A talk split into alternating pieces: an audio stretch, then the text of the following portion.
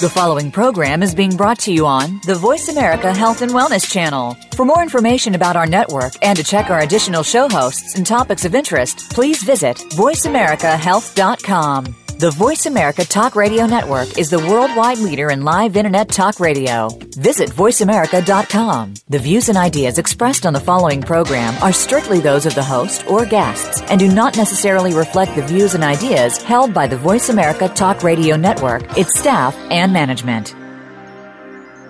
Good afternoon and welcome to One Hour at a Time. Recovery begins with education and host Mary Woods is here to educate individuals and families and provide support through the recovery process. Now here's your host, Mary Woods. Hello, good afternoon and welcome to the show. This is One Hour at a Time with Mary Woods. Filling in for Mary is Melissa Saracen. And I'm here today with our uh, wonderful guest, Audrey, uh, uh, excuse me, Andre Aubrey. And, uh, Andre, welcome to the show. Thank you so much, Melissa. I'm so glad to be here with you. I, we're super happy to have you on with us today. Um, so, Audrey is a clinic, uh, licensed clinical social worker. You've been working um, in the industry with tobacco cessation for a very long time, um, all the way back to 1999 when you um, worked in a treatment facility for tobacco dependency, and then uh, co-wrote a six-week smoking cessation intervention group called Quit Smoking Now. Is that correct?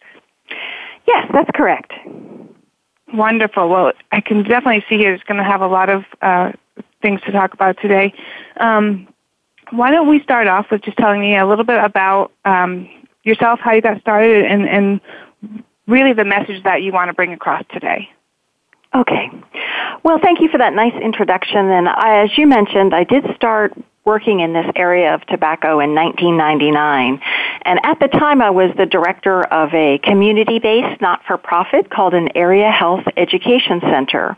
And I had a board member who was the medical director of a county health department who kept talking to me about how important it was for us to help people quit smoking. And he would always say an investment of even a modest amount of our resources will have such a tremendous effect.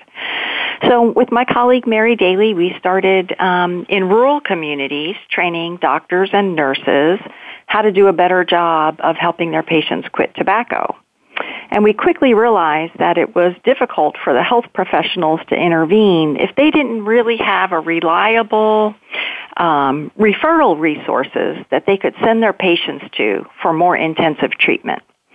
So we started initially working with the American Lung Association and their wonderful Freedom from Smoking program, and then later wrote our own um, group intervention, as you mentioned, called Quit Smoking Now. And since that time, I have uh, moved to the College of Medicine at Florida State University. I did that in 2007, and I'm the director of their Area Health Education Center. We have a grant from Florida's Department of Health and the Bureau of Tobacco Free Florida.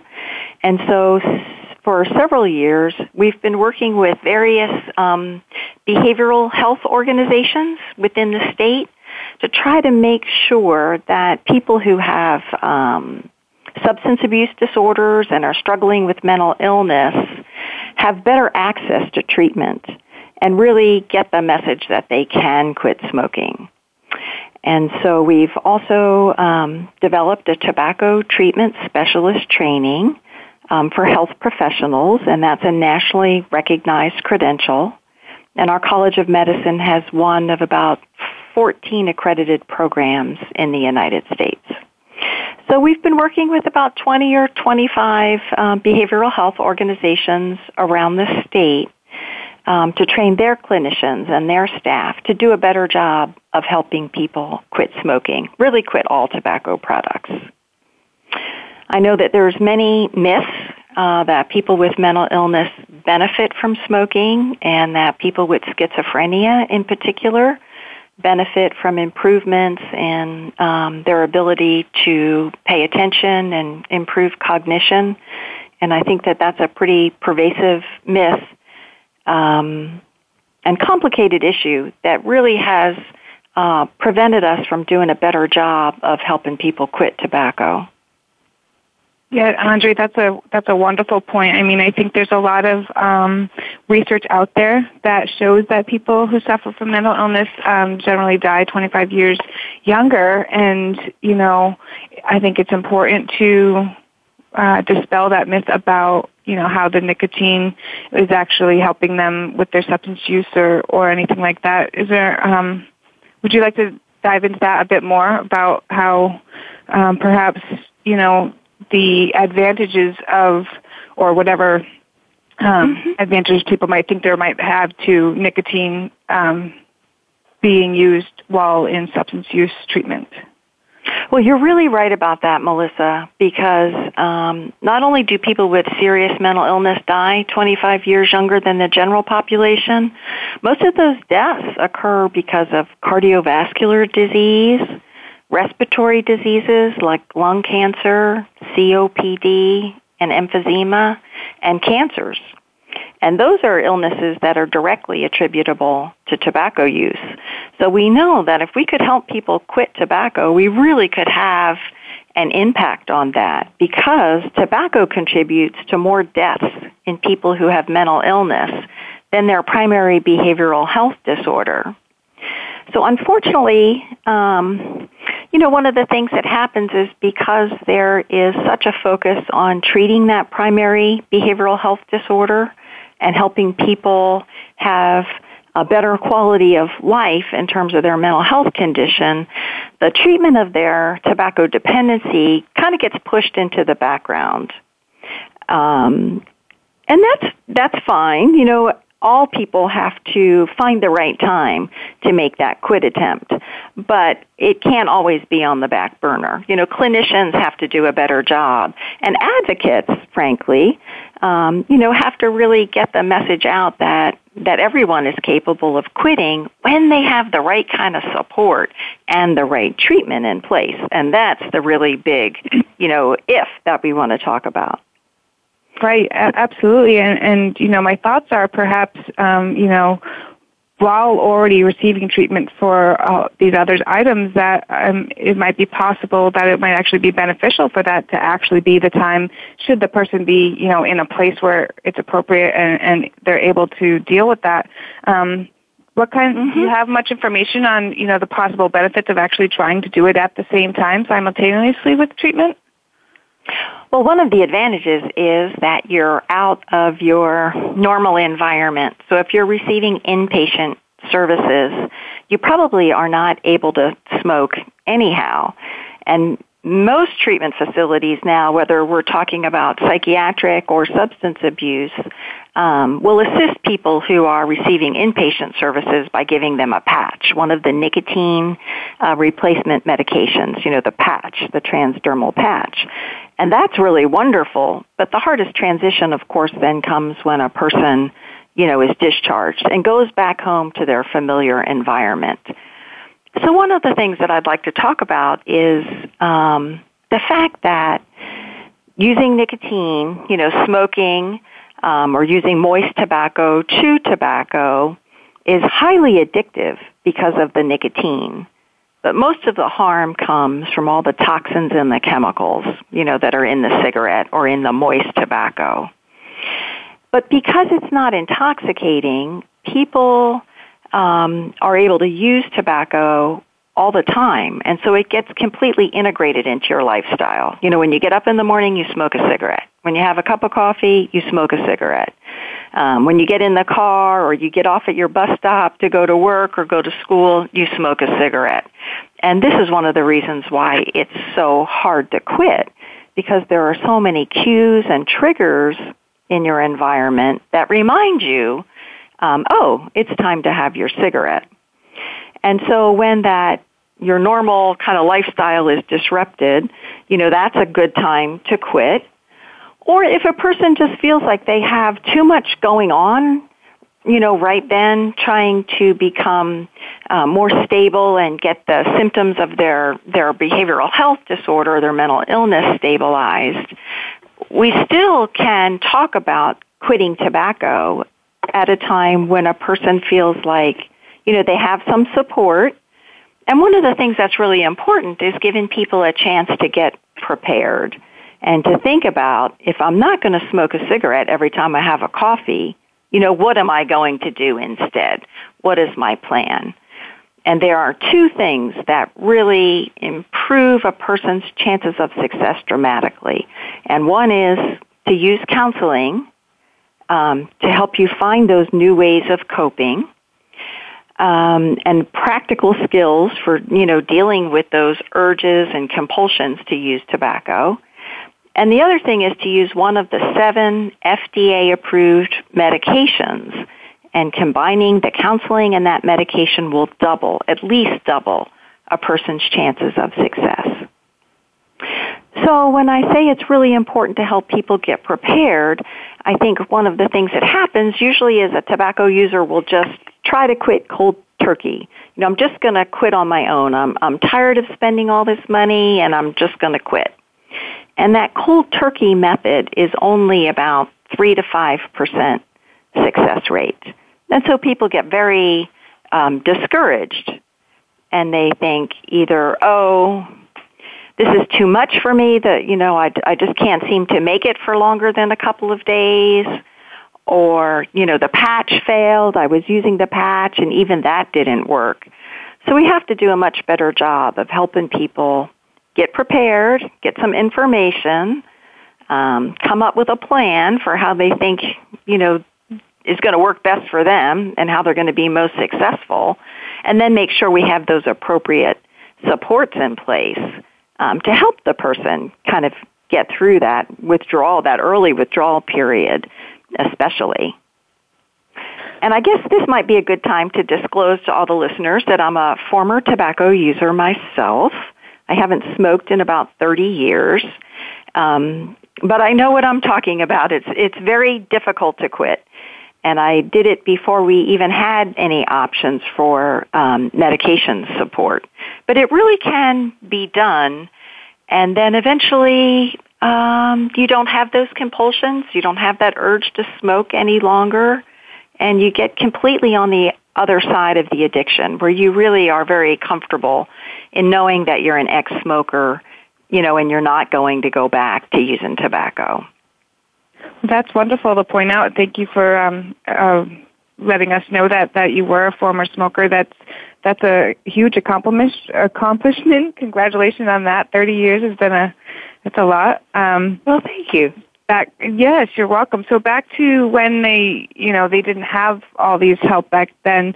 Um, it's really, I think, important to note now the, the wonderful things we do have out there. So I appreciate you talking about the um, medications, the nicotine replacement we have out there, as well as, well as the counseling, because I think that's um, a huge benefit to all of our listeners. Um, mm-hmm. And I think it's important to, to also note, um, so what what if I wanted to quit smoking today? One of our listeners wants to quit smoking today, and, and they do great for three days. You know what what is the probability of it if it working if they if they they they don't last and then three days later they do have a cigarette? I mean what what message do we want to send to those people? You know the first thing i would say to those people is you did fabulous. You were able to abstain from using tobacco for three days and you did that during the time when the withdrawal symptoms the nicotine withdrawal symptoms are the strongest okay. Andrea, I'm so sorry. We're going to cut right there, and we will come right back to uh, normalizing relapse when we come back to the show. Great. Thank you so much.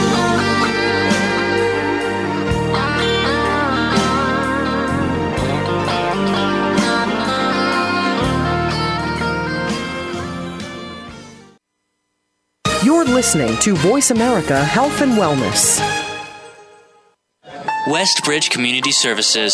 Westbridge is a nonprofit organization dedicated to supporting the recovery of families and individuals who experience co-occurring mental illness and substance use disorders. Westbridge provides integrated dual diagnosis treatment for adult men and women using evidence-based practices. Visit our site today at westbridge.org and discover that doing what works in helping individuals and families gain recovery from dual disorders is important to the staff at Westbridge Community Services. Westbridge utilizes current evidence-based practices, consensus practices, and old-fashioned common sense to provide treatment to individuals and families that experience co-occurring mental illness and substance use disorders. That's westbridge.org, Family Centered Recovery for co-occurring mental illness and substance abuse disorders.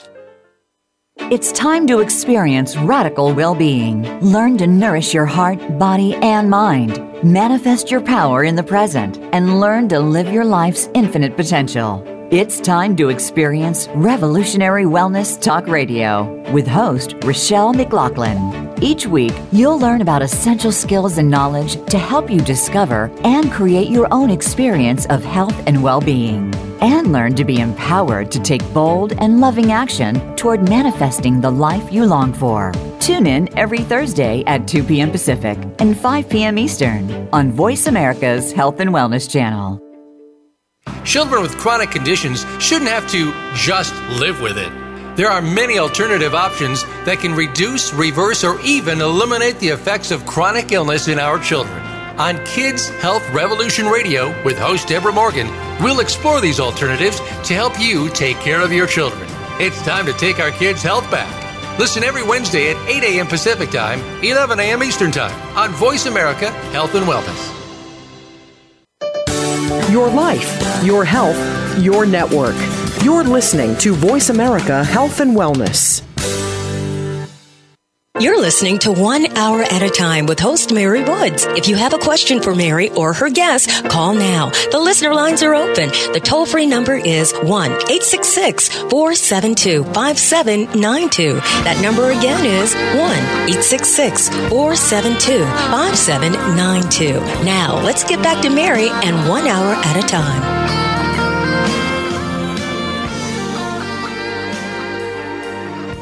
Hello, and welcome back to One Hour a Time with Mary Woods.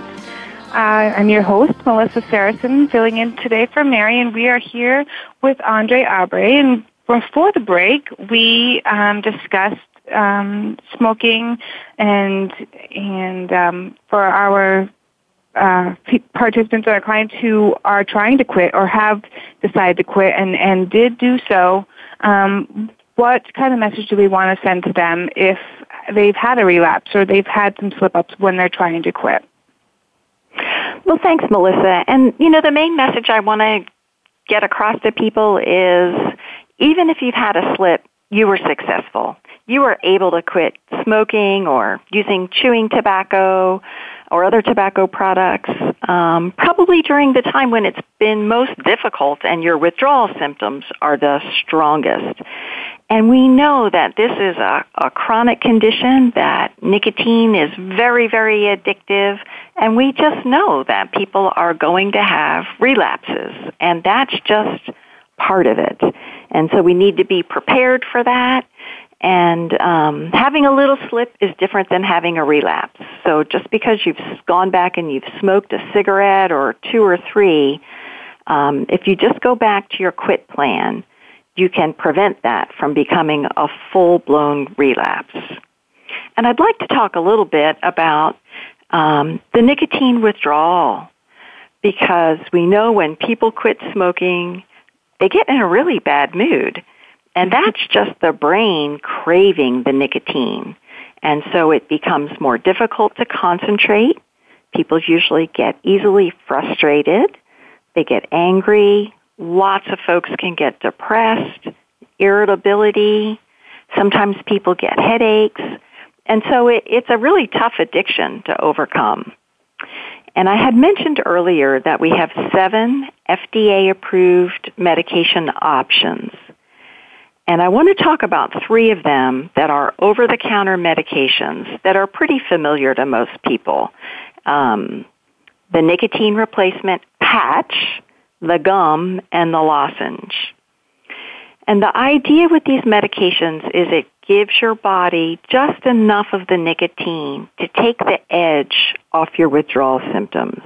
And that way, we can really concentrate on the behavioral habit um, and start to to break those patterns or develop new patterns, and then also to help us focus on the psychological dependence you know, I mentioned earlier that because um, tobacco is not intoxicating, it gets completely integrated into our life.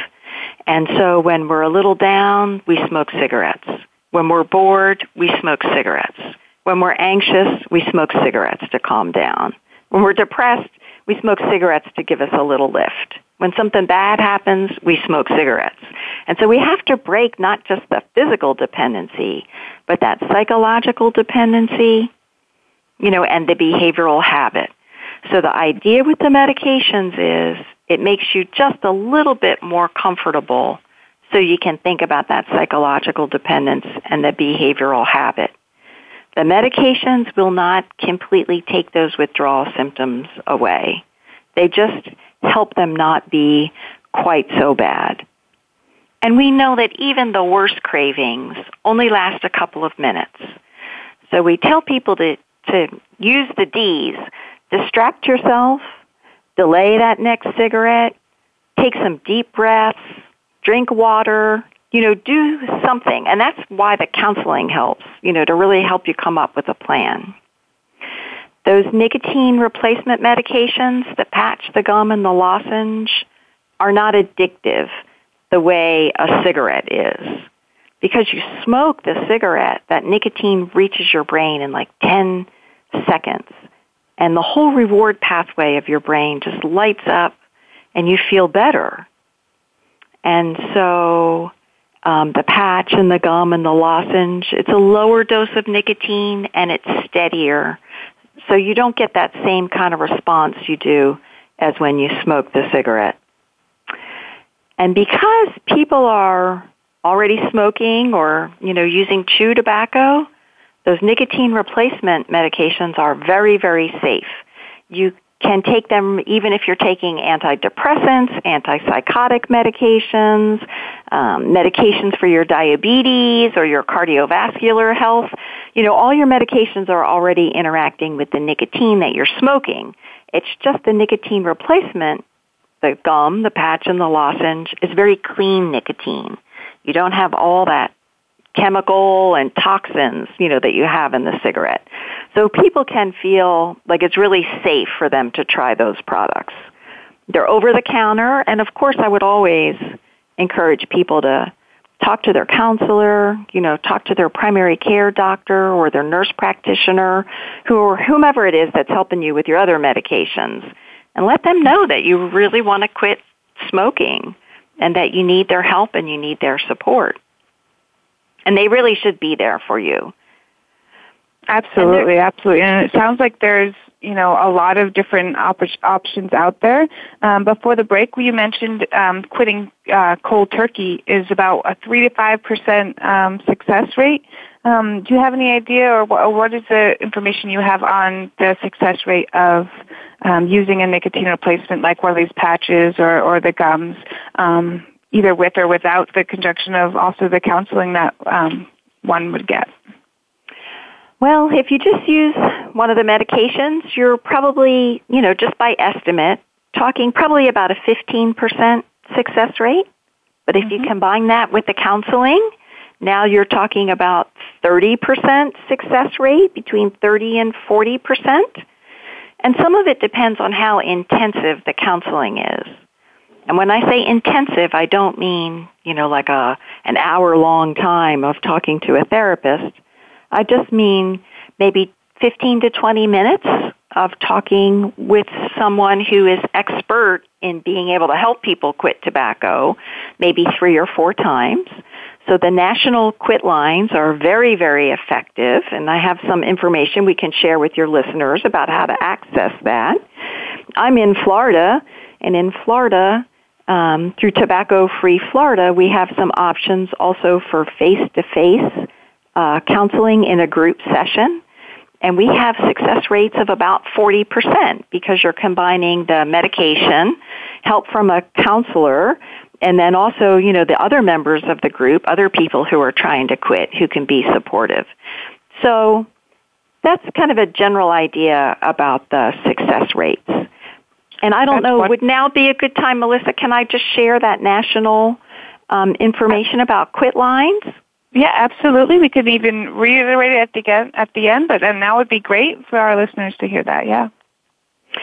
So if you call this number, regardless of what state you're in, um, you will get connected with resources or the quit line in your state. And this is supported by the um, Center for Disease Control. And that number is 1 800 quit now. So it's pretty easy to remember. 1-800-QUIT-NOW. Even if you're not ready to quit, you can call that number and get a little bit more information so you know about what kind of help is available in your state, you know, when you do get ready to quit. Wonderful. So, so does that line, like you just mentioned, also have the counselors or just locations? That's a um, that's a one number for people to access help, and it will direct you to your state to the resources in your state. So in some states, um, th- yeah, there's lots of counseling, and you may even get some samples of the nicotine replacement medications. It just depends on where you live, but you will always get access to help that way. Wonderful. Thank you so much for sharing that with everyone. Um, so back to the counseling. Um, what so if somebody's never um, had counseling or never really talked about it, maybe there's the first time they're thinking about quitting. What kinds of things could some of these um, counselors be either trained to do or might already do? Like, say you were going to give a training, what kind of coping skills and things might uh, be most beneficial to somebody who wants to quit smoking? Okay, I think that the the most important step and the first step is to help the person identify the benefits of quitting for them personally. So it doesn't really help at all to try to scare people and tell them about, you know, some disease they may get if they're not able to quit. But we want each person to really think about a personal benefit. And so it may be just you want to be able to walk around the block without wheezing or having shortness of breath. You may want to be alive to see your, your grandchildren uh, be born or graduate from high school. Um, maybe you're concerned about secondhand smoke and the effects on your pets or your children. But for each person, there's some really personal benefit, whether it's a health related benefit um, or a social benefit, like, you know, having clean white teeth, for example, or smelling better. Um, but that really is the first step, you know, something positive that you want, not just trying to avoid something negative. So that's kind of the first step or the first place where a counselor would start. And then something that's very effective is picking a date and making that your quit date. So you can cut down on your cigarettes a little bit, getting ready for the date. Um, but people who do the best, have the most success, have a very distinct date. Like, for example, we might say, okay, on Thanksgiving Day, you know, the 24th of November, that's my quit date. No more cigarettes that day from thereafter. And it's good to pick a date a couple of weeks in advance so that if you decide you want to use one of the medications, you have time to talk to your doctor, your nurse practitioner, or buy some nicotine replacement medication or many state Medicaid plans. And because of the Affordable Care Act, many people can get those medications without having to pay for it. So you need some time to get all that figured out. Next step is um, getting prepared. So you want to change your environment. So if you're smoking a favorite brand of cigarettes, you might want to change to one of those bargain brands that you don't like so much. Start to establish some no smoking zones, like for example, maybe you don't smoke in your house any longer, only smoke outside, or you never smoke in your car. So Those just trying to make it a little bit ideas. Uh, sorry. Andre. Those are some wonderful ideas. I think that they'll be really helpful to um, help those in quit. We're going to go to a quick break, and we will pick that right back up when we come back. Great. Thank you. Thank you.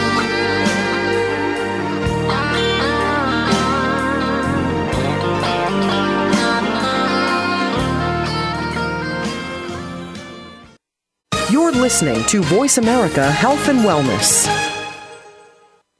Westbridge Community Services. Westbridge is a nonprofit organization dedicated to supporting the recovery of families and individuals who experience co-occurring mental illness and substance use disorders. Westbridge provides integrated dual diagnosis treatment for adult men and women using evidence-based practices. Visit our site today at westbridge.org and discover that doing what works in helping individuals and families gain recovery from dual disorders is important to the staff at Westbridge Community Services. Westbridge utilizes current evidence-based practices, consensus practices, and old-fashioned common sense to provide treatment to individuals and families that experience co occurring mental illness and substance use disorders. That's westbridge.org, Family Centered Recovery for co occurring mental illness and substance abuse disorders. Step by step, you made it through the journey of pregnancy. Now your baby is in your arms, and you're on the cusp of a new journey breastfeeding. As a new parent, you receive a lot of advice, much of it conflicting, some of it outdated. Tune into Born to be Breastfed with host Marie Biancuzzo to bust through the myths about feeding your baby. Marie and her guests will help you figure out what you can expect and put you on the best and surest path on your breastfeeding journey. Listen every Monday at 6 p.m. Eastern Time, 3 p.m. Pacific Time on the Voice America Health and Wellness Channel. Do you find yourself caring for people in multiple generations? Are you exhausted, stressed, and overwhelmed? Instead of spending hours searching for resources and information, Dr. Merrill and her guests will provide you with practical, everyday information and solutions to help make your life easier. Tune into Caught Between Generations, Thursdays at 4 p.m. Eastern Time, 1 p.m. Pacific Time, on the Voice America Health and Wellness Channel. Your life, your health, your network. You're listening to Voice America Health and Wellness. You're listening to One Hour at a Time with host Mary Woods. If you have a question for Mary or her guest, call now. The listener lines are open. The toll free number is 1 866 472 5792. That number again is 1 866 472 5792. Now, let's get back to Mary and One Hour at a Time. Hi, and welcome back to the show One Hour at a Time with Mary Woods. Guest hosting today is Melissa Saracen, and I am here with uh, Andree Aubrey. I apologize, I keep swapping those out. Um, and before the break, we were just discussing um, how to really the, the tools that counselors can have in their toolbox to help somebody who's decided to, to quit and, and make a change. And some of the points we've already talked about is really personalizing it for that person and making sure that it's really important to them. Um, the importance of having a quit date and having that set in stone to really help yourself and put it out a couple weeks so you have time to get prepared and talk to your doctor about medications you might want to be using. Yeah, and I think we talked about maybe a couple of next steps after that is um, the importance of telling your family and friends and getting support for quitting. And I bet you there's lots of uh, tobacco users that are listening right now that are rolling their eyes because sometimes family and friends uh, just remind us of the times we failed in the past, or they say things like, "Oh no, not not again! You're going to be in such an evil, bad mood." But it really is important to let your family and friends know you're trying to make a quit attempt. It's a very hard thing to do in secret, and we need that support. And we have to just tell family and friends that this is normal. Most people actually try 20 to 30 times before they're successful long term, and that's just what it takes. So after we've let family and friends know, I think it's important for us to figure out how we're going to reward ourselves once we give up those cigarettes. Because we oftentimes use cigarettes as a reward. When I get all my housework done, I'm going to take a break and sit down and smoke a cigarette. When I do a good job, I'm going to take a break and I'm going to have a cigarette. So if we're not going to do that, what kind of nice things can we do for ourselves on a daily basis? Sure, we can save our money and and you know buy something big or go on a little trip, but every day we need to do something to help us feel better, um, to help us relax, to soothe ourselves when we're we're not feeling so good, and so it may be just some deep breathing or looking at a funny video or just something that is a little reward for us along the way. And so then we hit our quit day, no tobacco after that at all. Um, we may have to change the way we socialize or who we hang out with or what we're doing for a little while. Um, but over time, I can only assure people it does get better and it does get easier. And we just have to be very patient with ourselves. We have to be kind. Um, we have to know that it's, you know, it's a challenge to quit, so we have to be extra nice with ourselves. And when we have a slip, it's just a slip. Um, that's all it is. And so the next day, we just put the patch back on. Um, what I want to say, one of the things that's really important is combining the patch with the gum or the lozenge short term. So if I know I'm going out with friends and then they generally smoke, I want to make sure I have some gum or that nicotine lozenge with me to help me um, deal with the cravings so they're not so strong. And then just celebrate our success. We need to be very proud. It's if you can quit smoking, you can do anything. That's a wonderful point. Um, I think it definitely takes a lot of determination to do that. Um, now you mentioned the you know combining the two, so the smoking with, or excuse me, the patch with the the lozenge and the gum.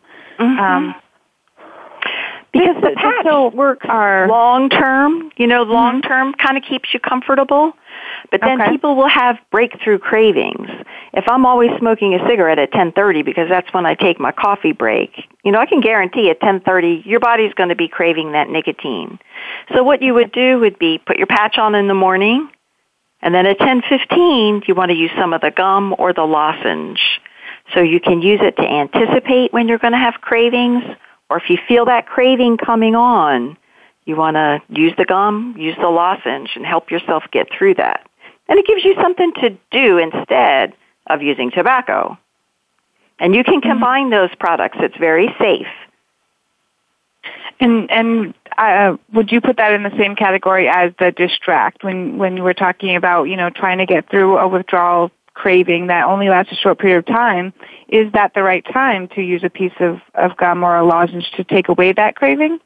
Yes, you can use it when you you anticipate it would have been your regular time to use tobacco or when you're having a craving. And then you can try other methods to distract yourself too. You might have a game that you want to play on your phone which keeps your hands busy. You may want to take up a habit that makes it difficult to smoke. Like I started knitting. Well, you can't knit with two knitting needles in your hands and smoke a cigarette at the same time. You can take a walk and breathe the fresh air. Um, you really want to think about all those reasons that you had that led you to quit smoking in the first place and really focus on what do you really want? Do you want the cigarette? Or I used to tell myself I wanted to have pink, healthy lungs and I wanted to be able to breathe easy. So those kind of things you can also use to distract yourself when you're having a craving. And I noticed you you mentioned um, you know distracting your hands because it's definitely you know a behavioral habit I think for a lot of people. A mm-hmm. lot of mm-hmm. our younger um, listeners and, and our participants um, have swapped one um, habit out with the other, and that's the use of these new e-cigarettes and these these handheld vaporizers. What kind of information can you share with us on that? You know, the e-cigarettes and the vaping, it's really a, a complicated subject. And so there's a lot that we don't yet know about e-cigarettes. So what we do is we call that traditional smoking combustible tobacco, right? Because you light it and you smoke it. And the danger with the regular smoking combustible tobacco is that you have thousands of toxins and chemicals, you know, along with the tobacco smoke. So comparing that to the e-cigarettes, we could say that e-cigarettes are safer than that conventional combustible tobacco because you don't have as many toxins and chemicals. But what we cannot say is that e-cigarettes are safe because we don't really know all of what's in an e-cigarette.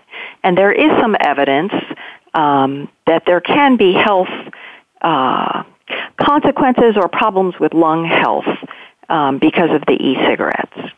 But they are less harmful than regular combustible tobacco.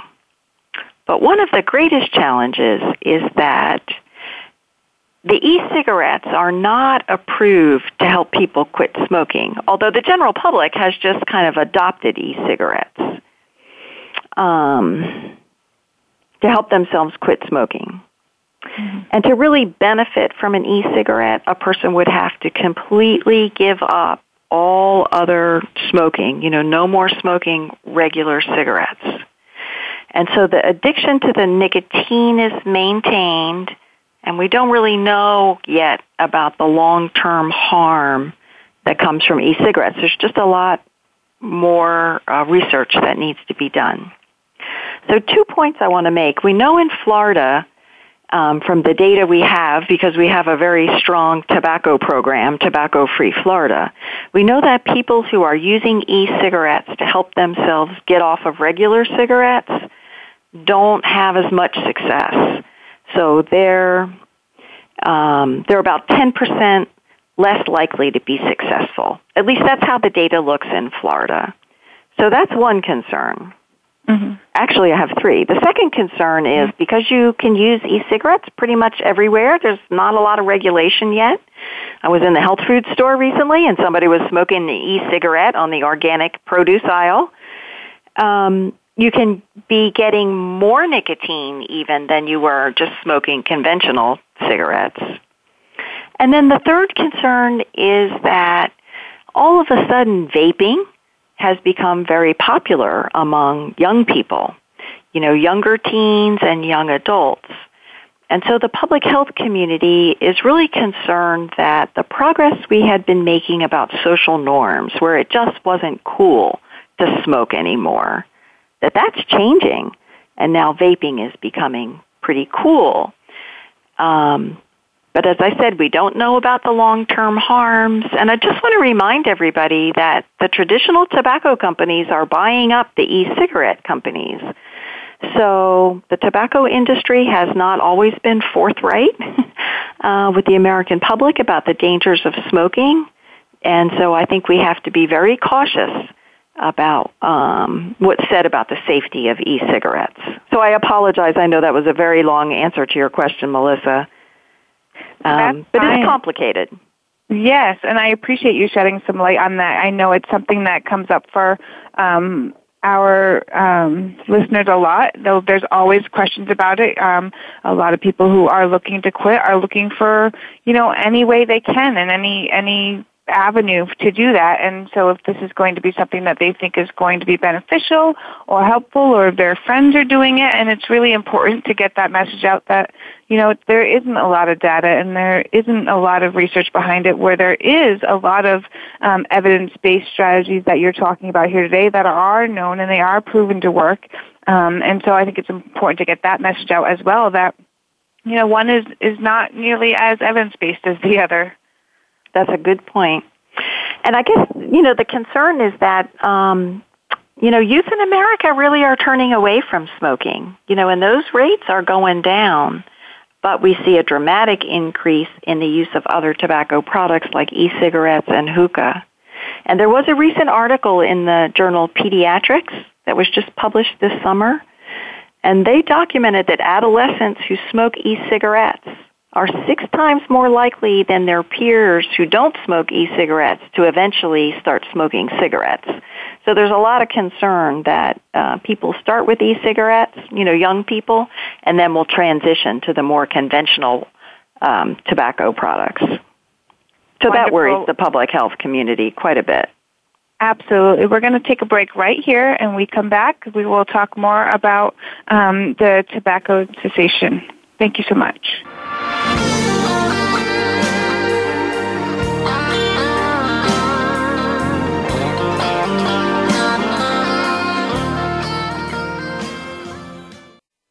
Opinions, options, answers. You're listening to Voice America Health and Wellness.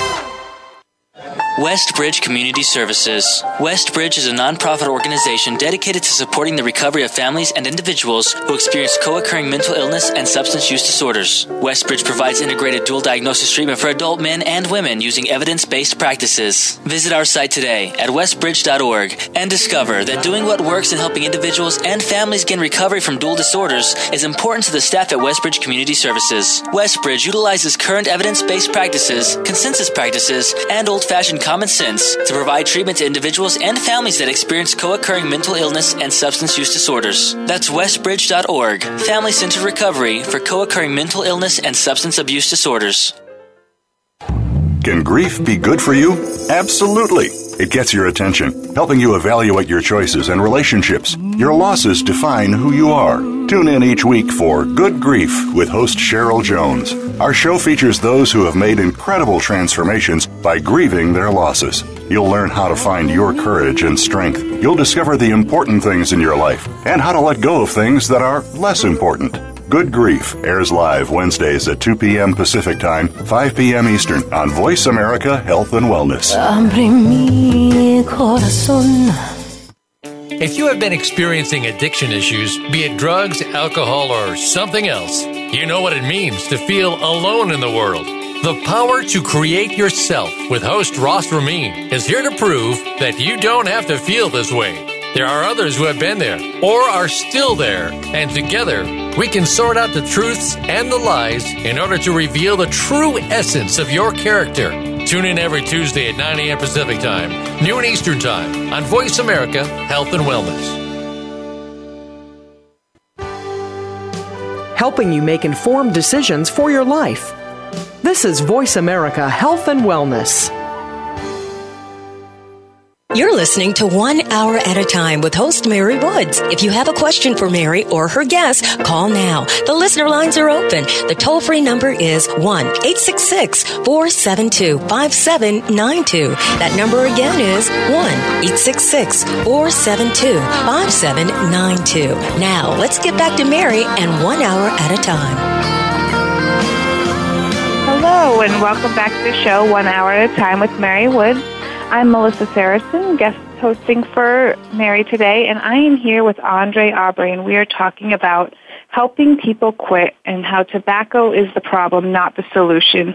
And before the um, break, we talked a little bit about e-cigarettes, but I want to get onto another topic, and, and I know a lot of um, clients in the behavioral health field you know, are concerned that, you know, if they quit smoking, that their mental illness might actually even get worse.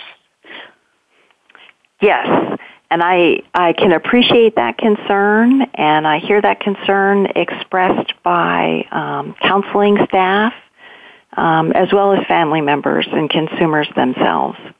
And so there really is this pretty pervasive idea uh, that people benefit from smoking. But we have to remember that smoking kills half of the people who are using tobacco. And so even if there was some benefit, we would never encourage somebody to use a substance that's going to kill 50% of the people who are using it. And there really is um, lots of emerging uh, research and information in this area in the last couple of years. And so there was a study published in 2014, and it was a meta-analysis. And so the authors took a look at 26 longitudinal studies. So they looked at studies that followed people over a, a pretty long period of time. And they assessed folks' mental health uh, before they quit smoking and then six weeks after they were able to quit. And they looked at people who were members of the general population, and they looked at um, members of the population that were using behavioral health services, and what the authors were able to conclude was that there was consistent evidence that stopping smoking is really associated with improvements in depression, anxiety, stress, psychological quality of life, and positive mood. And that the effect sizes were actually equal or larger than those of antidepressant treatment for mood and anxiety disorders. So rather than smoking helping people, you know, what we see is that a person's mental health condition is likely to improve after they're able to quit smoking.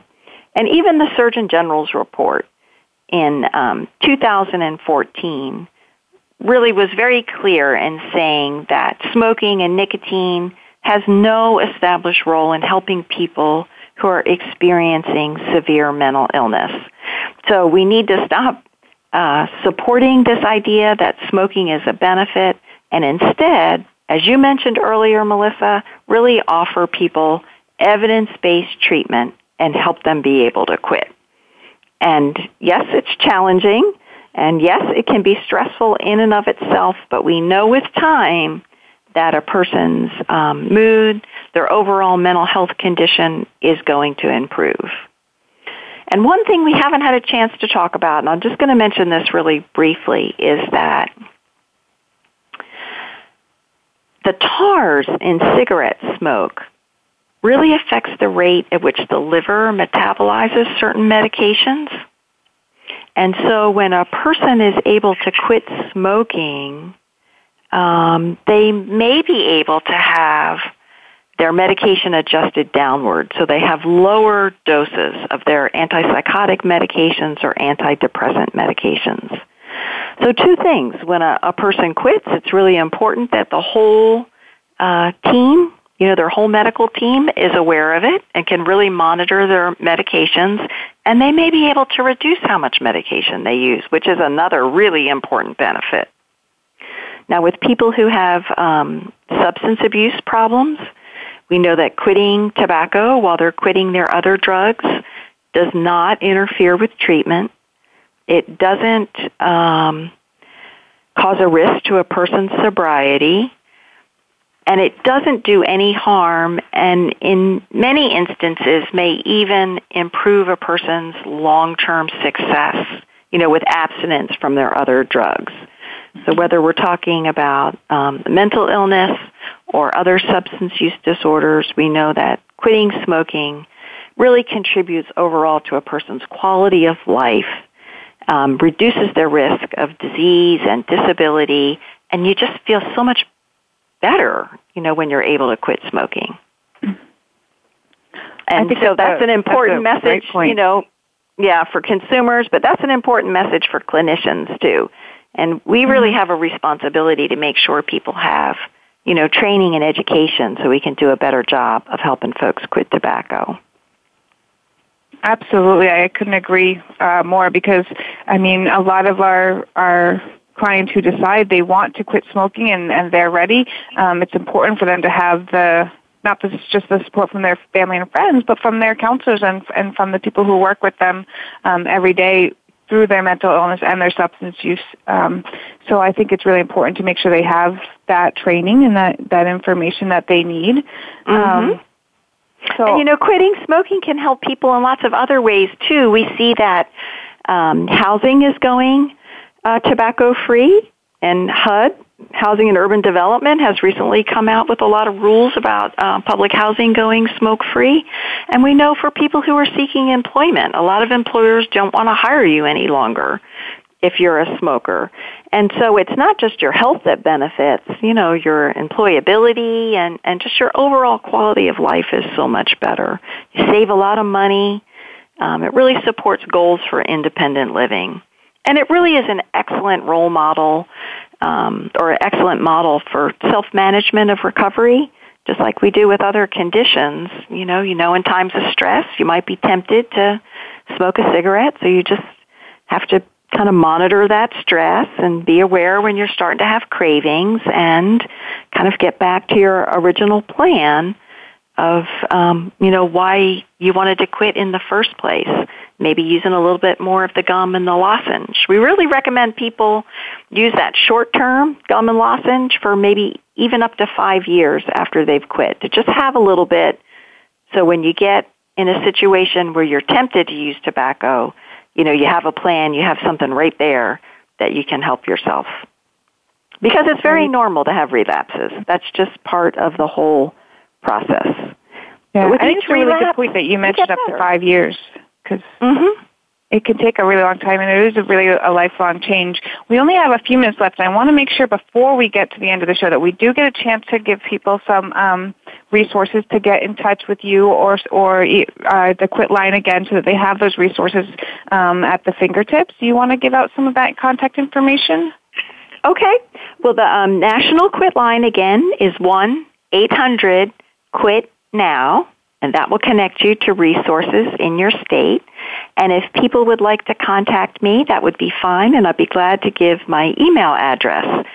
So it's my first name, A N D, like dog, R E E dot, and then my last name, Aubrey, A U B, like boy, R E Y, at med, M E D, dot FSU, like Florida State University, dot edu.